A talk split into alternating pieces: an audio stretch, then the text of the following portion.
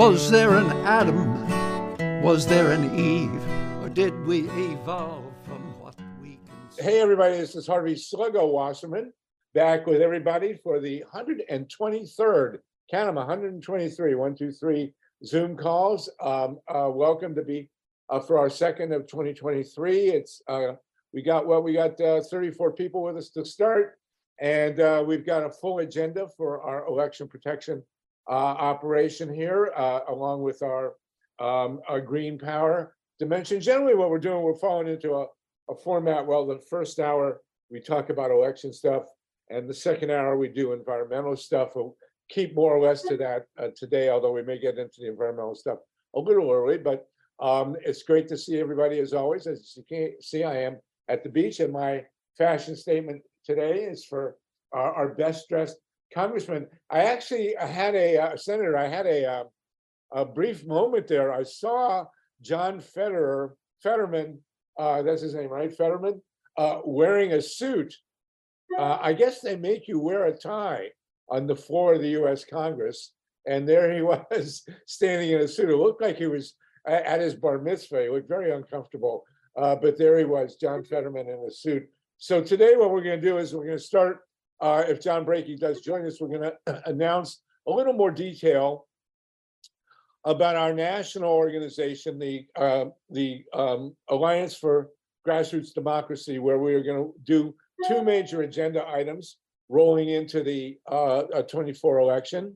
Uh, we are going to be protecting our election and promoting uh, paper ballots, and we do want to have a discussion if Clint Curtis joins us about scanning machines and uh, the the the uh, need or not for them. It's one of the reasons we're to have John Brakey on to talk about scanning machines. And the um, then we're going to uh, discuss. Hopefully, Ray McClendon will join us. We're going to discuss the the the uh, shift to grassroots democracy and our emphasis on people who are going to be donating money to campaigns leading up to 24. We want that money to go to grassroots organizing and not to media advertising. So that's the first discussion we're going to have. We will discuss, as I say, the use of scanning machines.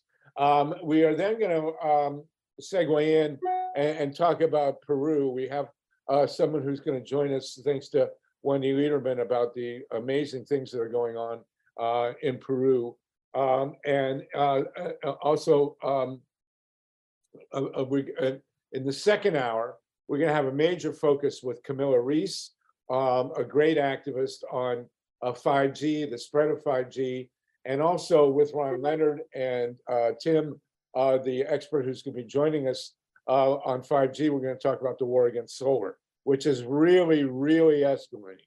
These these corporations really do not want a decentralized solar, and we are in the in the throes of that battle. The beeps you hear, by the way, are people joining us, so kind of like to leave that in. Um, um, so th- th- this is a big deal. Uh, it's a great uh, uh, outlook for us going ahead. I, do want to start. I, I hate to keep starting our, our our shows or our gatherings with memoriams for wonderful people who passed away. But uh, Steve, if you could throw that picture up, uh, we lost uh, this past week um, one of our greatest rockers, David Crosby. There, I knew Cros um, over the decades, he did a lot of anti-nuclear work, and um, he was, you know, if you read the obits um, and the stories of David Crosby's life, um, he he seemed to alienate a lot of the people he worked with, and he talked about it. You know, he he always referred to himself as having acted like uh, an a-hole, which we can say on this show. But uh, I knew him. You know, I would meet him uh, over the years, and, and we would always be cordial he really he liked me in part because I I was fighting and still am the Diablo Canyon nuclear plant, and he lived directly downwind from Diablo Canyon. He really wanted that thing shut, and uh, he did a lot of great anti-nuclear work over the years. And I, for the past couple of uh, whatever's, I've been listening. Is there a? I've been listening to uh, uh, the the first Crosby, Stills Nash album, and it, it has not gotten old. It is still an incredibly great piece of work we would play some of the music, but uh, it's probably get us thrown off YouTube for copyright violations. So Uh, David, uh, David lived to eighty-one, by the way. If you'd have asked anybody who knew David Crosby in nineteen seventy or so, would he live to eighty-one? I don't think anybody would have said yes. I mean, he, he really, uh, he survived. He was a survivor. He went through all sorts of hell. He was in jail. He was a drug addict. He had guns. I mean, he was an amazingly interesting character, David, and very, very smart. He was a really, really good guy to talk to. It was a lot of fun. And he gave me uh, what remains of my first and only ride in a Tesla. So thank you for that, David. You will be missed, but your music lives on. Okay, bro, thank you for that. Thank you, Steve. Uh, if you can take the picture down, we can move ahead now. Um, we're up to 50 people. Um, has John Brakey joined us? If not, I'm gonna give, I'm gonna give the wrap basically on, um, on the, uh, uh, what, what we're gonna do with the Alliance, uh, for Grassroots Democracy. Uh, Ray Lutz has joined us. Hi, Ray. Uh, Tatanka's with us. Um, a lot of great people. So, uh, actually, very quickly, Tonka, Tatanka, if you could give us a quick update on Leonard Peltier. I know you're gonna do a lot more in a coming, uh, gathering, uh, but, uh, and I keep hearing a lot about Julian Assange. There does seem to be movement. Is there any movement to Tatanka that you can tell us about getting Leonard Peltier out of jail? No, no substantive movement. I will have people closest, to- closer to that trial, but you mentioned that maybe not everyone knows. I just want to say a little bit about the history of this and why I think he's still in jail. Well, why is Julian still in jail? He revealed all the workings of our empire and he revealed truths that are really important for democracy, right? And the elite didn't, don't like that. Um, they want to make a uh, crime out of the uh, act of journalism. Leonard is a symbol of the wounded knee uh, resistance in the 70s, which is reminiscent of the original wounded knee resistance by the Lakota people. He is the symbol of a people who actually were standing up to have the US government live up to its treaty obligations and stand up for the culture and the rights of their people. The, the corporations that most covet the land on which Native people live in the United States are the extractive corporations. And many of you may not be aware, but it's not new, it's old, that the ultimate goal of the, the corporate class was to um, domesticize the native population, to have it become a melting pot, to have it have civil rights as they are, such that all, to join with the rest of citizens and thereby nullify the entire history of them having autonomy over their own land and having treaty rights. You may know that the US government has broken, I don't know if there's a treaty right they've observed. Um, it's, it's a history of broken promises. Leonard symbolizes the integrity of the indigenous population here and that they want the US to live up to its commitments. The corporations want that land. That's the oil, that's the uranium, that's all the stuff, and it ties directly into why they don't want democratized solar. Anyway, that's a larger discussion, but that's how important Leonard is. He's survived these 50 plus years in jail for there's no really real reason for him to be there at all. The case has totally fallen apart decades ago. So why haven't Democratic or Republican senators released him? I think it gets down to that. So I'll leave it for that for now.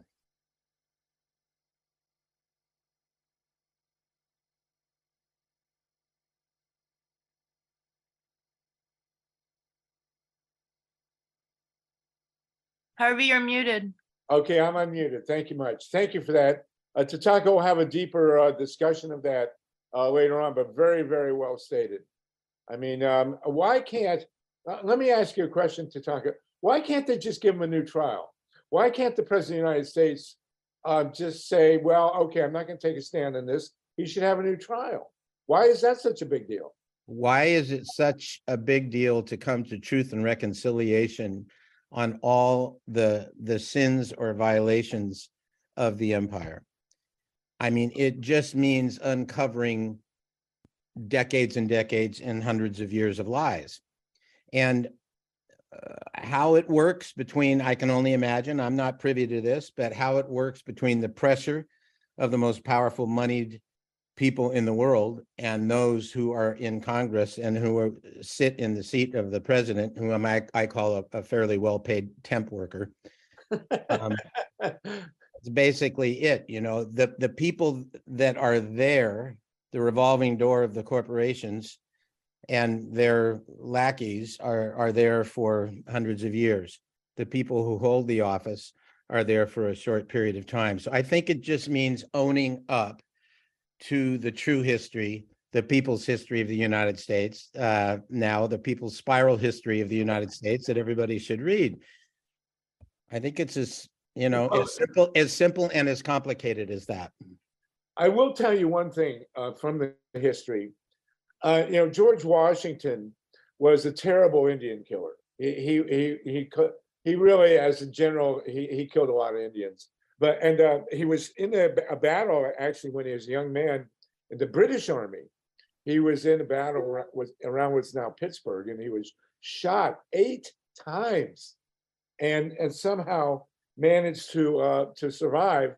And the Indians, uh, the, the indigenous thought that was actually pretty amazing. They held him kind of in awe. And he had another name, was Kodokataris, something like that, which meant um, a, a killer of villages. And, and so he was not a good guy to the indigenous, but he did respect them. And in fact, he adopted indigenous guerrilla tactics uh, to win the American Revolution.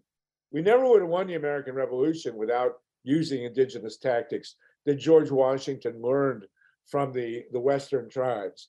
And- to get, to get to the military connection, the most poignant moment in the whole resistance at Standing Rock to me were the veterans down on their knees, making amends to the native people. Can you imagine the symbol, Leonard Peltier, of that resistance movement and another meeting of veterans bringing their friends and the power that that would have for our politics?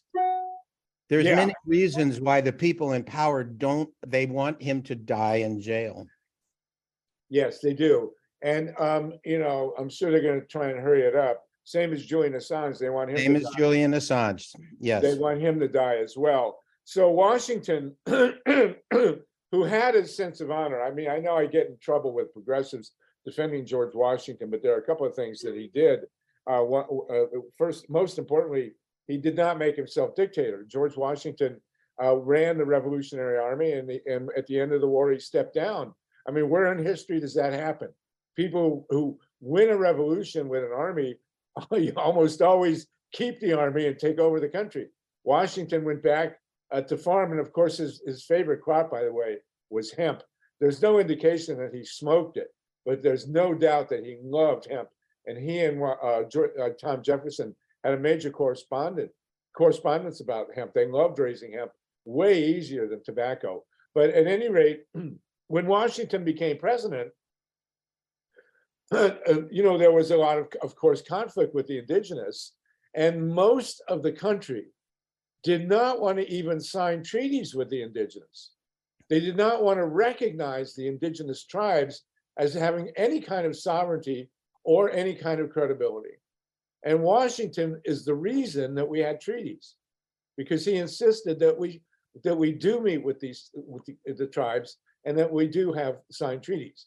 And he said, there's a quote which I'll paraphrase. He said that if our country, or our new nation, the United States, does not honor these treaties, it will be a stain on our honor. That was a quote from Washington. Now, very quaint, uh, as they would say now, the idea that we would even care about our honor, but um, we signed representatives of the government of the United States signed over 800 treaties with the indigenous. More than 400 were subsequently ratified by the Congress. And treaties are supposed to be, there's, they're, they're, they're at the top of the food chain in terms of law. You recognize treaties before you recognize any other law. Uh, they take precedence. And we, we have broken more than four hundred treaties with the indigenous. Uh, I love wh- when these, during the Cold War, uh, they, they were always yelling about how the Soviets never kept their word and always broke their treaties. And here we are with the indigenous, uh, well over four hundred. And by the way, uh, I can't, I can't resist this. Um, there was a conflict between the indigenous in Maine, the Penobscot, and the, and the government over land. And what happened, I couldn't make this up, I'm sorry. In the nineteen fifties, a, a tribal chief in Maine passed away. And they, they opened up his car, and in his trunk was a treaty signed by George Washington. The document itself was worth a million dollars. And they took that treaty, and there was a 30-year negotiation. And the tribe, based on that treaty signed by George Washington, forced in the courts a partial uh, acknowledgement of the, of the, and they got like $80 million. and a Harvey? whole bunch of land. Harvey, Yeah. just another connection for people to think about. You know, the United Nations as it exists, there's, there's a dozen or two um, uh, colonizing countries there with that history. And then there's the vast number of people that are the colonized and they talk with each other, okay? Imagine Leonard Peltier free Ah, Imagine, imagine US representatives, State Department, uh, representative of the United Nations talking about honoring commitments. Talk about, you know, talk about human rights. And to have Leonard Peltier and a, and a movement resurrect. Yes, They do not want to see any kind of movement re- resurrect, period. Much less that, which is at the heart of everything. And I believe that our movement really needs to start with that truth and reconciliation process with the native people onto slavery, et cetera. That builds the unity that we need.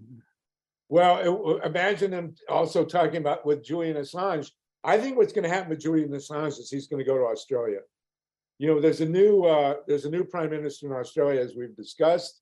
They're gonna have a hard time telling Australia, no, you can't have uh, Julian Assange. Uh, the, the problem is that, you know, we don't have, well, the indigenous have sovereignty uh, based on the, you know, the Supreme Court decision of, in the, um, in the Cherokee case. So um, it's gonna be, I just hope to God that he lives. Uh, we, we need to pray for the health of Leonard Peltier, A, for his reason, you know, for him personally, but for what he stands for and what it would mean to have him free. Uh, that, that would be an incredible event uh, to get him out. Biden has um, shown no uh, inclination. Uh, there's been nothing come to there. But, you know, we have to remember as progressives, and most of us are, of course, on this call. By the way, there are 73 people on the call uh, uh, now. Um, but we have to remember that that Bill Clinton went eight years without dealing with Leonard Peltier.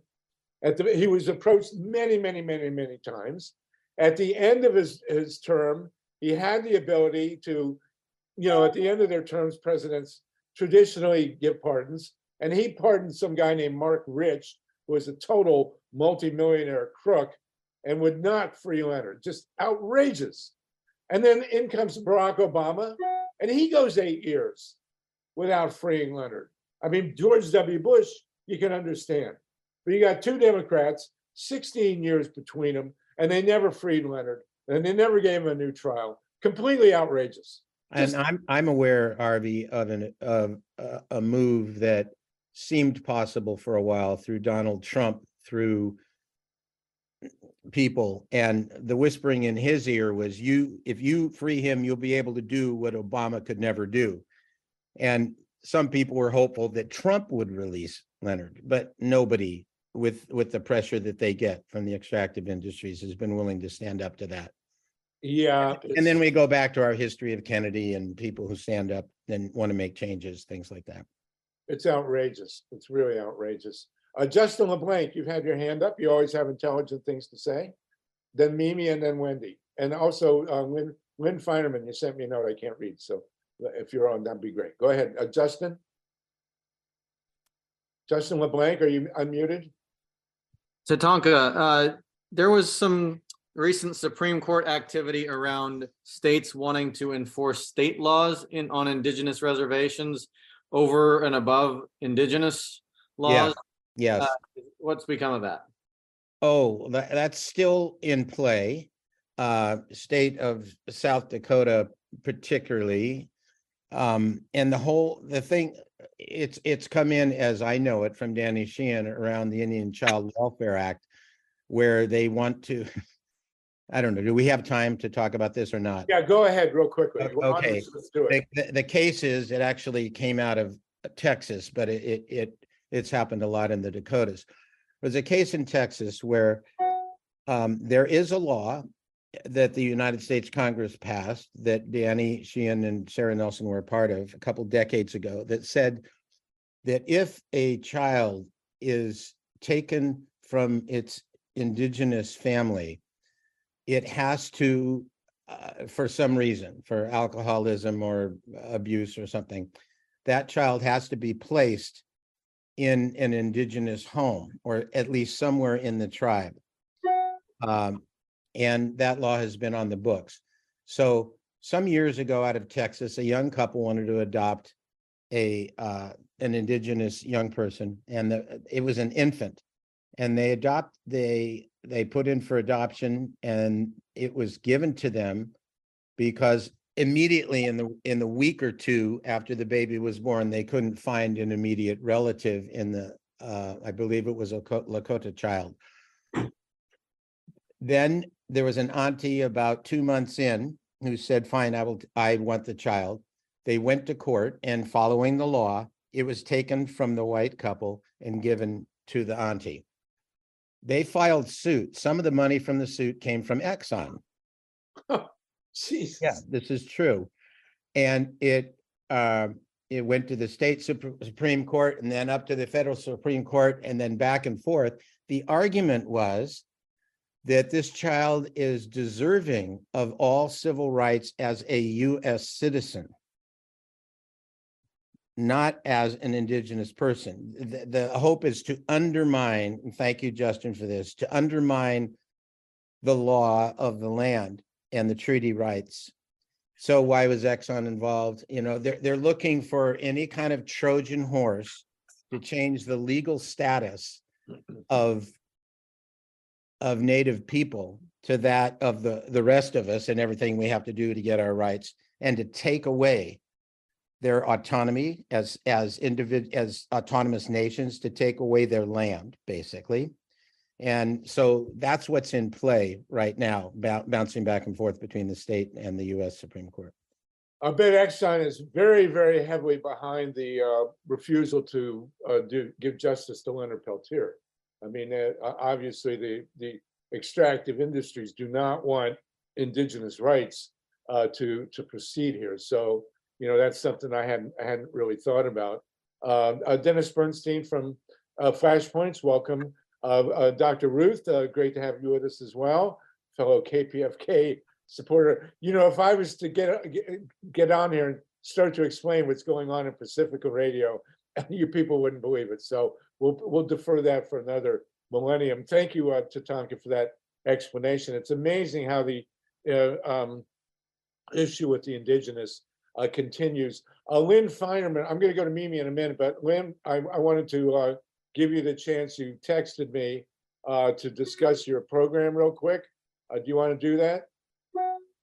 Uh, Lynn Feinerman, are you on, are you unmuted? Yeah, I mean, can you hear me? Yes, Go yes, ahead. we can. And then we'll go to Um, Wendy and Mary.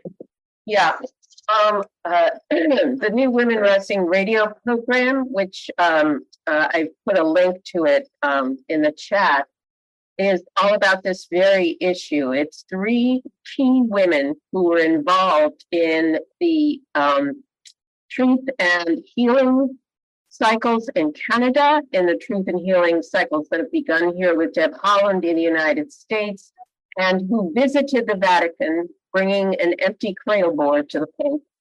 And um, it's all about what you discuss, Harvey, um, in, in your wonderful history book uh, regarding the doctrine of discovery.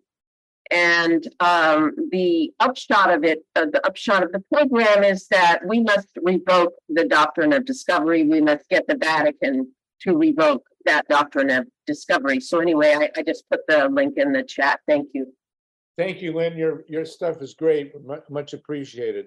Um, And, uh, and Harvey, just before you go on. Yeah, um, please. You know, there's been a battle, uh, i- it's, it's, it, it's taken another form now, but Steve Bannon at one time had a little kind of castle given him by wealthy people right near the Vatican was organizing fascists right out of the Vatican um, with, with Zoom calls, et cetera. And he, you know, his, his real hatred is for this Pope Francis. There's a number of things that, that he disagrees on, but key among them will be the doctrine of discovery. Yeah, it's pretty amazing. Um, uh, okay, um, uh, Paul Newman, it's great to see you. I love, I love your hat. You look like you just knocked off a gas station, so. There you go. Okay, uh, Mimi, Mimi Spreadberry, uh, please, and then Wendy. Hi, thanks everyone. Nice to see you. Really glad I could join you today. Um, I, I have a quick question and then I have a, a follow, a quick follow-up to what Tatanka had said. But are we going to be discussing uh solar today? Yes. Okay, Yeah, we're cool. gonna have a I'll just lot of shut up. solar today. I'll, I'll be quiet then. So thank you. Glad to Oh, hear that. But okay. yeah, Oh. that's a super hot issue here in California, as you know, Harvey and Right. everybody. So Yeah, Um, what I wanted to tell Tatanka and others is that uh, Congresswoman Barbara Lee introduced last legislative se- uh, season a bill for um, truth, uh, truth, racial healing, and transformation. So this would be something similar to what they have in Canada. So may I read a quick blurb Yeah. about that, and then Yeah. I will uh, put the link in the chat. It's from Vox. So uh, Congressman Lee shared this on the National Day of Racial Healing, which is the day after Martin Luther King Day. So she wrote, we are reminded that systemic racism contributes to life threatening disparities in healthcare, our economy, environment, and so much, oh, so much more. Excuse me. My own mother almost died while giving birth to me and was denied critical care due to the color of her skin. So last paragraph, Senator Booker and I are pushing for a US Commission on truth, racial healing, and transformation because we cannot heal without a national truth telling moment. And so indigenous folks are mentioned in the preamble as well. So this is something really great that, you know, perhaps PDA can support or put out an action alert to contact our Congress members or maybe something our liaisons want to talk about. Cause I mean, we're, we're, it's, it's just shocking, uh, Mimi? systemic. Let me, let me just jump in. Yeah, uh, PDA is one hundred percent in support of that. We were involved with the drafting of the legislation. We've been running um, action alerts and um, lobbying for that legislation. And it's, it's very, very important. And I'm so glad that you brought that up and it's something that we need to revisit in the new Congress. We had quite a few co-sponsors in the last Congress, but every new Congress, we start out at zero. So we need to uh, get, get in, into gear and, and uh, get behind Barbara Lee, who's on our National Advisory Board, somebody who we're very Oh. close with, and, um, and make this happen. Thank you so much.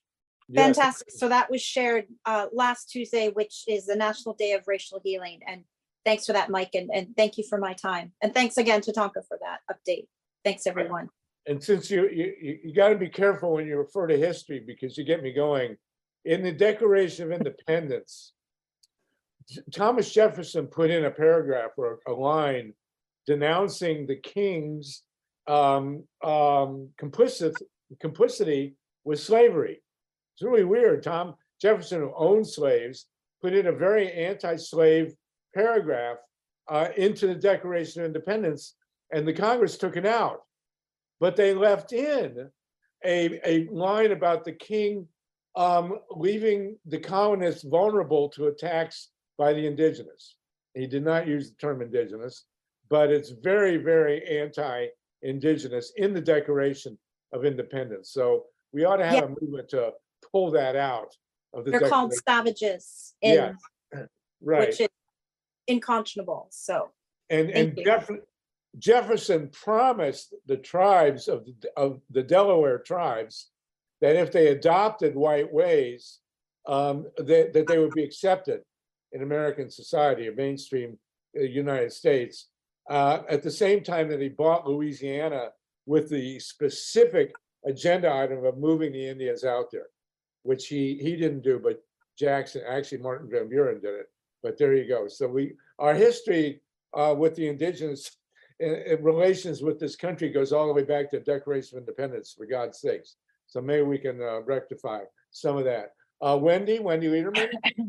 Thank you. Um, great conversation. It's important that we're discussing this. Um, kind of going back a little bit to, um, to Peltier and Assange and, um, you guys brought up Exxon and that was what I wanted to just touch on was really the overview, because there's another name we're forgetting here too, which is Donziger. And, um, really the, kind of the, the elephant in the room, I guess, is the, the corporate takeover of the government in a sense, where all of this, even our wars, everything, you know, whether it's, you know, the, the, the war logs that WikiLeaks revealed was because we're at war to get oil for Halliburton and to make guns and bombs for Raytheon and Northrop Grumman and, and it's always leads back to the financial interest. And when we see with, um, with, uh, with Donziger, I mean, we have a case there where Chevron, um, bought Texaco, who had dumped I mean, thousands and thousands of gallons of oil, thousands of people in, in Ecuador have been dying for years from this. And and Donziger won a settlement for the people and was able to um, declare the guilt of the oil companies.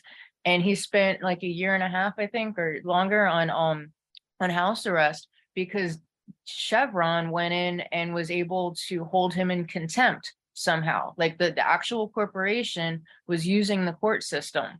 And our our government, in a sense, is just working by proxy for these corporations. And hopefully um we'll have a chance um um prepared to speak about um the the forest defenders in Atlanta right now. So whenever we have time, if we get a chance, um, but right now we have the first eco activist was slain, was murdered, was killed and shot in um a 26 year old kid was shot in the forest in Atlanta trying to defend um from what's being called Cop City from being built in the last green space in Atlanta there. So hopefully we'll have a chance to discuss that a little bit more, but it's all about Let's, do- corporate let's role. do that now. Uh, what was this kid's name? I read, I read about him.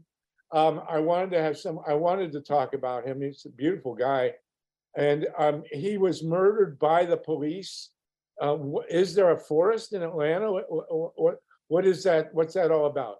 So, um, it's the Weelaunee, um, the, I think it's Weelaunee land, and even some of the Lakota people had sent people down there, because they've been occupying this last forest space that was like partially home to the creek, and it's like the last forest area within Atlanta. And right after, ironically, right after the BLM protests, they got some harebrained idea to build what's called a cop city. And it's this massive training facility in, um, in the heart of the city that, um, I, I think Israeli forces are gonna be training the police on, on how to suppress rebellion and civil unrest. And it's just, I mean, a real militarization, largest like police school. Like, what did they think was gonna happen when they decided to put this there? And just a quick side note, like, it's not too far from what we used to be called the School of the Americas, where we would train the paramilitary to go down to South America and team up with all the bad people doing bad things there. So it's just really weird there. So you had these forest defenders naturally, like, what do you think is going to happen when you try to take this sacred land and put a giant cop school there? Like, you're you're obviously instigating something.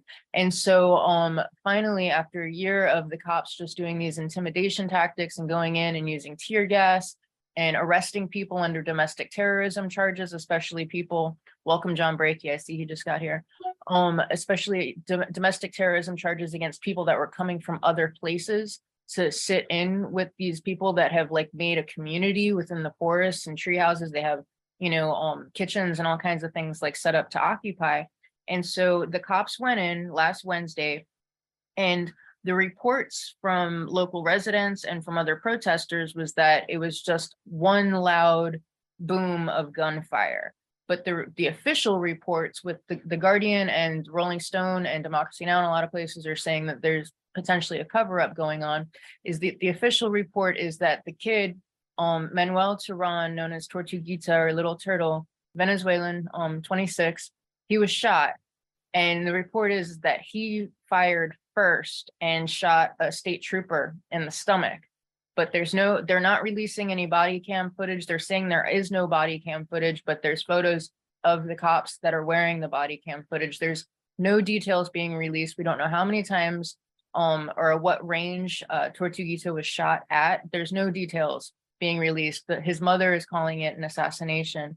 And all of the, the witness reports are not lining up with what the police said, but he's the first eco-activist, peaceful demonstrator to be murdered on American soil. And it's a really heartbreaking story. And there's been vigils all weekend and, um, just, uh, other protests throughout the country in all different cities that aren't being reported, just like Peru's not being reported on right now, the, um, the, the uprisings that are happening, but please look up, um, the Atlanta Forest Defenders and support them, look into this cop city because it's just dirty from the start. What did they think was gonna happen when they put that there? Thank you. Right.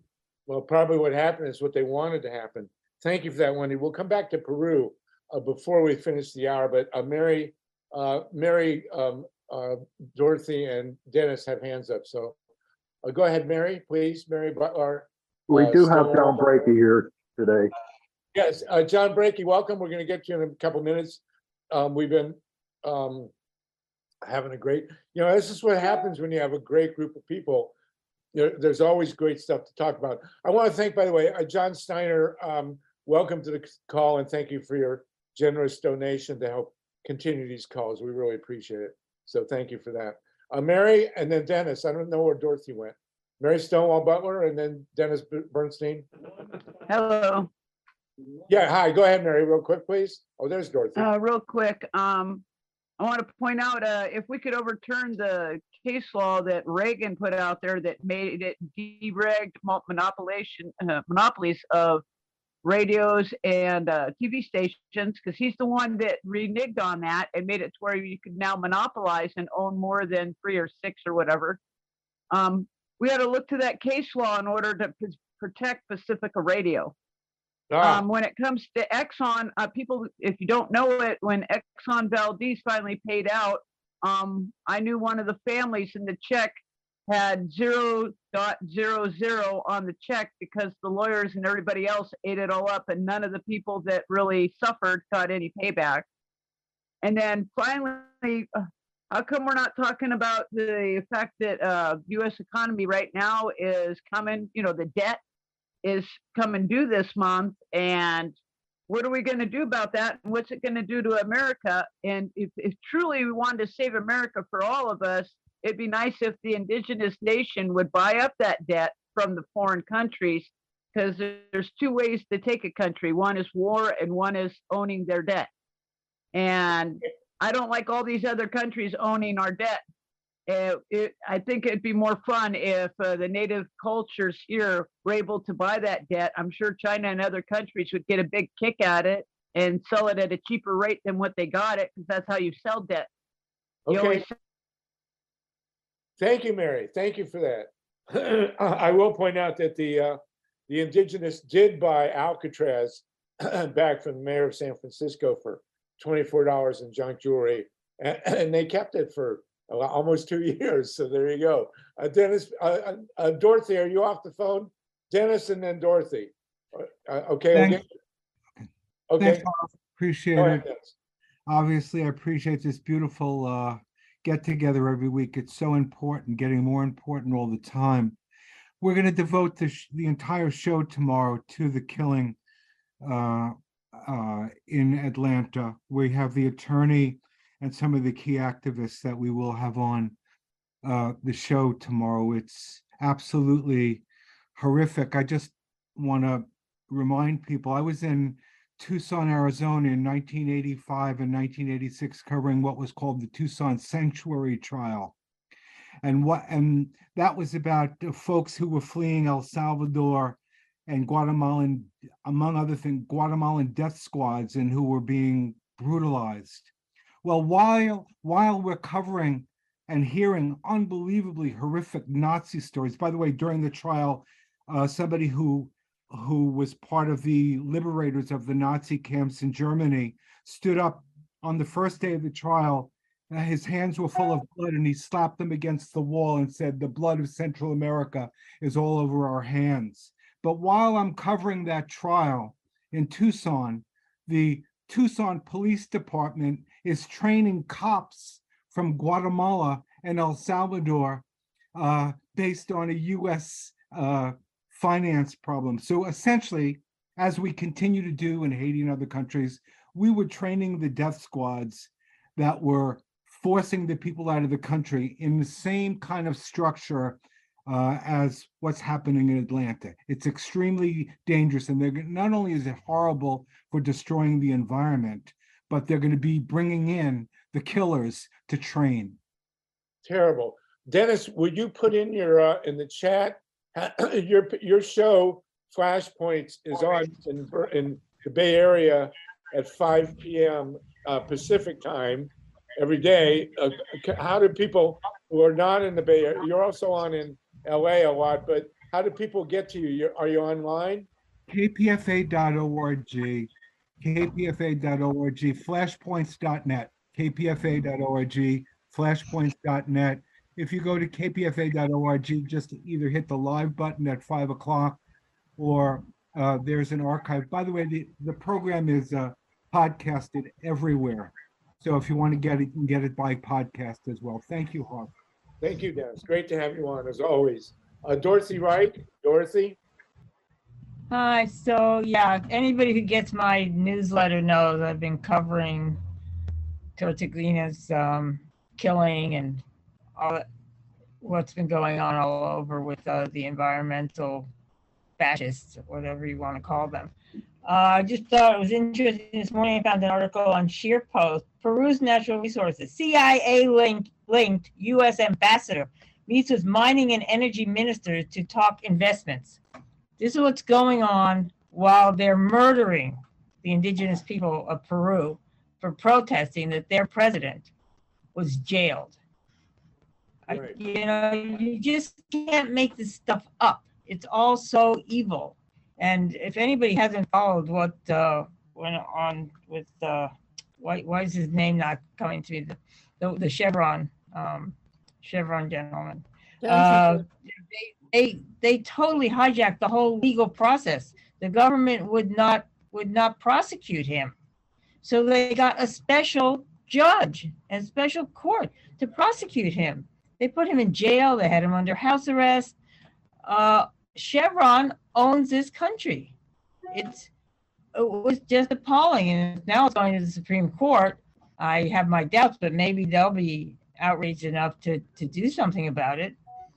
Um, I'm on. He has a really good Instagram uh, account. If you want to know what he's been up to, he's What, he's what's his on name? there. Dorothy, what's his name again? Steve Steve Don- Steve Donziger. Donziger. Donziger. Donziger, Donziger. Yeah, Put yeah, that in the Uh, he's That'd Be great. yeah. He's an amazing man. So brave, so strong. He won billions of dollars for Ecuador from Chevron, and they weren't about to pay it. So they Right. they just rid of him. They took away his li- his law license. Right. That, it's, it's outrageous. And if It's, anybody wants to see the Belmarsh Tri- Tribune is online. You can get your own. You can watch it on YouTube. Um, Yeah, Amy Steve- Goodman this Steve- morning had excerpt from it. If you don't want to watch the whole two and a half hours, she has good excerpts from it this- uh, today on her website. Uh, Stephen you know, Don- you just don't know what to do anymore. okay. I and mean, Just keep Stephen fighting. Donziger is being targeted for practicing law effectively. Right, and I gotta tell you, uh, the, the extent to which this country will go. Uh, Eugene V. Debs, who was born and raised in Terre Haute, Indiana. And was, uh, you know, one of the most, probably the most famous la- labor leader in the history of the United States. Gave a speech against war, uh, two months from the end of, uh, World War II, one. And they put him in jail for ten years, and they took away his right to vote. Can you imagine this? This guy was born and raised in Indiana. He was a great, great public citizen. And because he spoke against war, they retracted his right to vote and put him in prison. Uh, It's just amazing. Uh, Jeffrey Bartow, real quickly, uh, and then we're going to go to John Brakey. Yeah, Jeffrey, real quick, please. Jeffrey, you Uh, gave a we're great. talk- we're talk- presentation. Thank, thank you. Uh, we're talking about Peru, right? Uh, Wendy, did the gentleman who was going to speak to us from Peru. Is- Is he with us? Yes, Lorenzo Canizares, he's, Oh, um, okay, John, if you can wait a couple minutes, we do want to talk about John. Peru real quick. Uh, go ahead, Jeffrey, John. real quick. And Lo- What? Lo- Lorenzo. My, will my, you, my, uh, my unmute? question, my question involves Peru. All right, well, why don't we let Lorenzo, sp- all right, go ahead, Jeffrey, real quick. And Lorenzo, if you'll answer Jeffrey's question, that'd be great. Go ahead, All right. Jeffrey. Lorenzo, are you there? Go. Yes, I am here. right. Uh, uh, you want to start with a question or? Yeah, I wanted to know if there, if there's, a- if this, if this is being committed in.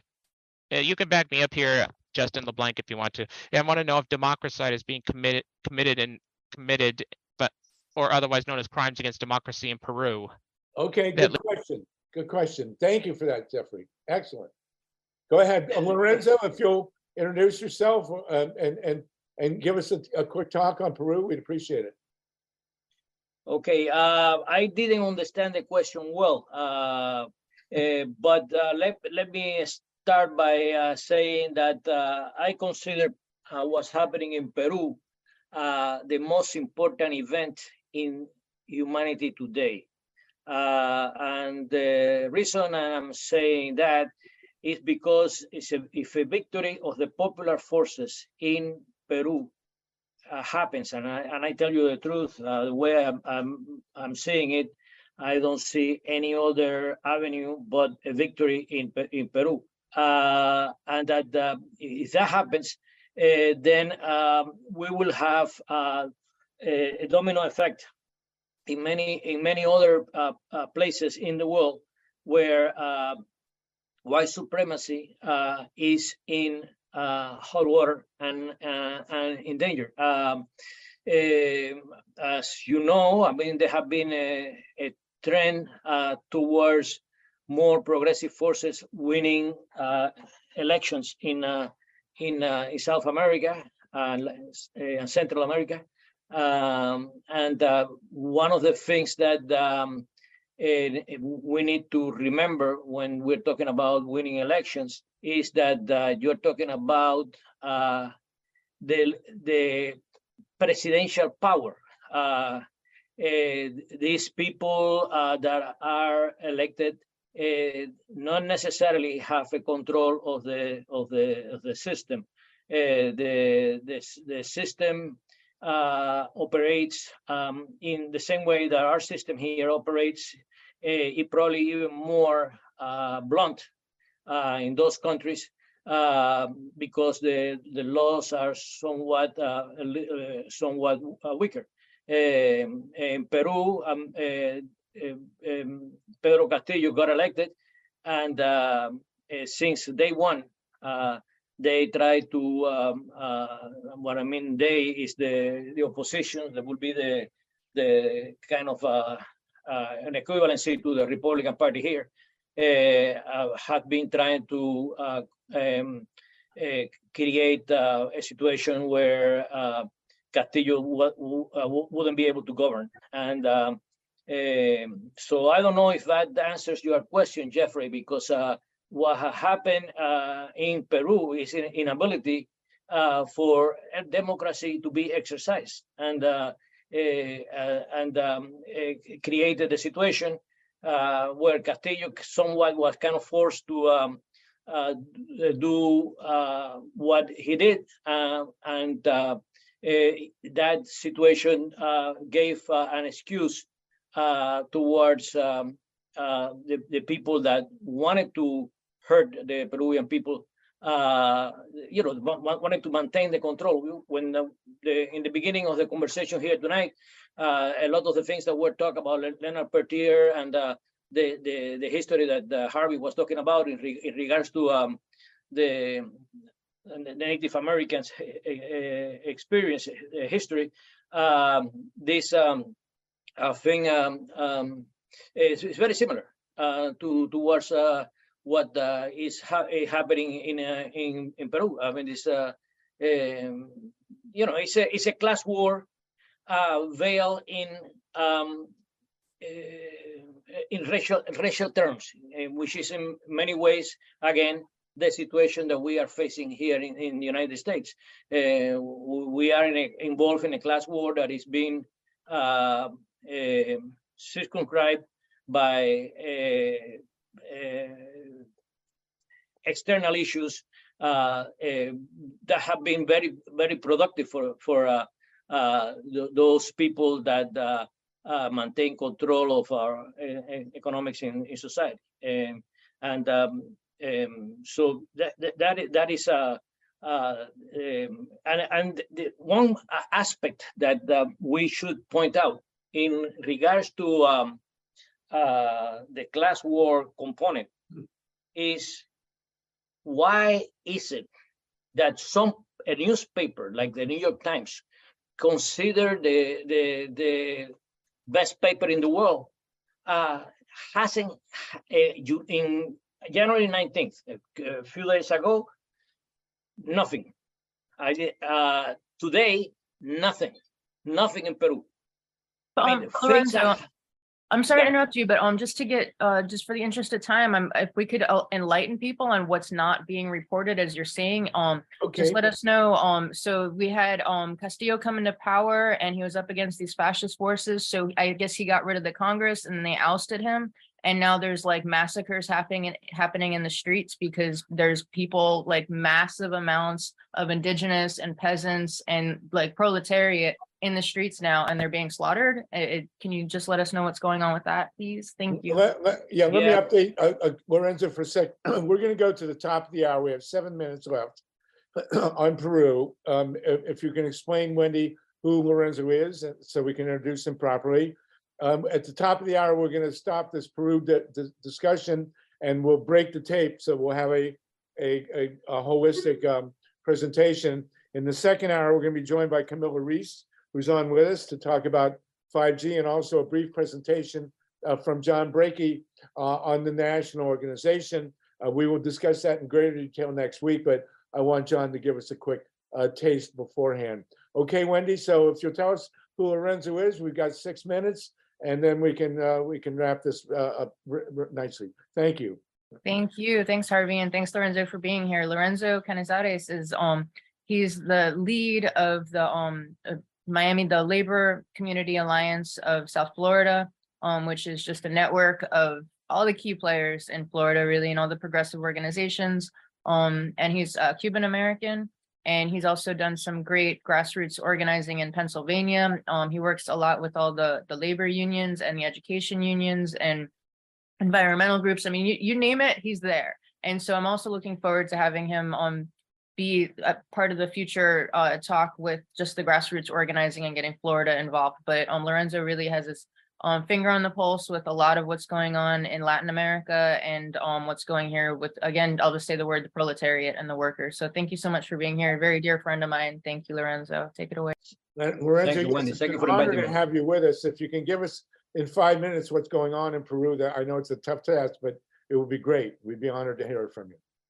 Okay, uh, well, at this time is, uh, it seems like all hell is breaking loose. And, uh, today I was watching, uh, uh, videos of, uh, the, the police, entering the university, San Marcos University, and, they were, um, what they were shooting. They, I don't believe, uh, at least when I saw the video, that, that they have killed anybody yet, but, uh, there have been, the, as the, the last time I, I read, uh, there have been already fifty-three deaths in, um, in, um, in, in Peru. Uh, basically, what you have there now is a, a, a situation not too different in a larger uh, uh, way that what happened in New York City with Occupy New York. Uh, the, the, the, uh, they, they, they're calling it uh, La Toma de Lima, which is uh, basically Occupy Lima. And, uh, uh, and the, the, the thing with that is that uh, uh, basically they have four uh, uh, uh, points that they want uh, uh, uh, uh, done. One is the resignation of the of who before was the vice president, Dina Boluarte, who she's now the president, and she has been basically the person in charge of all these murders uh, that have happened in uh, in Peru. uh, they want to, um, they, they, they, they they want to uh, create a situation where, um, uh, the, the, there was a, a new constitution, uh, being written.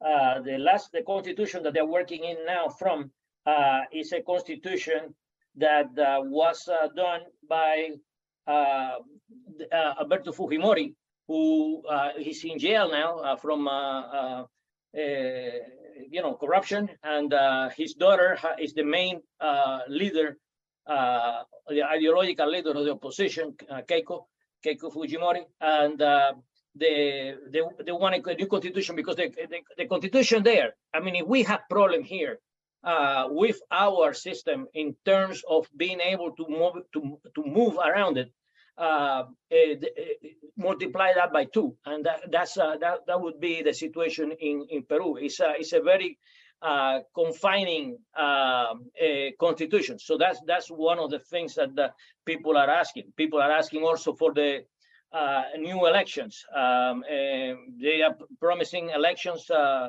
in, in, uh, twenty twenty-four. Uh, people want, uh, those elections right now. As, uh, in order to be able to, uh, ch- uh, change, uh, the government. So, I mean, we have the resignation of Dina Boluarte, uh, a new constitution, uh, new elections, and the freedom of Pedro Castillo. Pedro Castillo is a very interesting person because a very Okay, Castillo, um, Pedro um, Castillo. uh, is- Yeah, If you'll do that real, tell us real quickly, and then we're gonna have to wrap, and we want you back next week. Because we, we, we need to have this a greater discussion. Um, and it would be really great. So Alright. tell us who this guy is that we want freed, and then you'll come back next week and we'll talk more about Peru and about Atlanta. Okay? all right, all right, that's, uh, that, that's a deal. Okay, thank you. Uh, thank And I enjoy and thank you very much for having me. And stay with us because we're gonna be discussing something that we want you involved with is a new national organization. So uh, this, uh, this first hour, uh, Steve and Mike, uh, we're gonna, we're gonna wrap. This has been the hundred, first hour of the hundred and twenty-third Green Grassroots Emergency Election Protection Coalition Zoom meeting. Our first hour is usually taken with politics and protecting democracy. Our second hour goes into the environment, but we're gonna start our second hour with John Brakey and discussion of a, a very quickly, uh, a new political organization, and then go to Camilla Rees and talk about five G um, uh, and, and other incredibly important uh, environmental and health issues. Thank you so much, uh, Steve Caruso and Mike Hurst for engineering, uh, Wendy Lederman, Maya Reese, and so many others were involved in putting this all together. We have seventy-eight people with us, and we're going to segue. And thank you, listeners at Progressive Radio Network. If you want to see or hear the second hour of this, go to the uh, site electionprotection2024.org, where all these shows are archived. So we are now going to sign off, briefly break the tape, and start a second uh, holistic piece of the the uh, the green. Was there an Adam? Was there an Eve? Or did we evolve from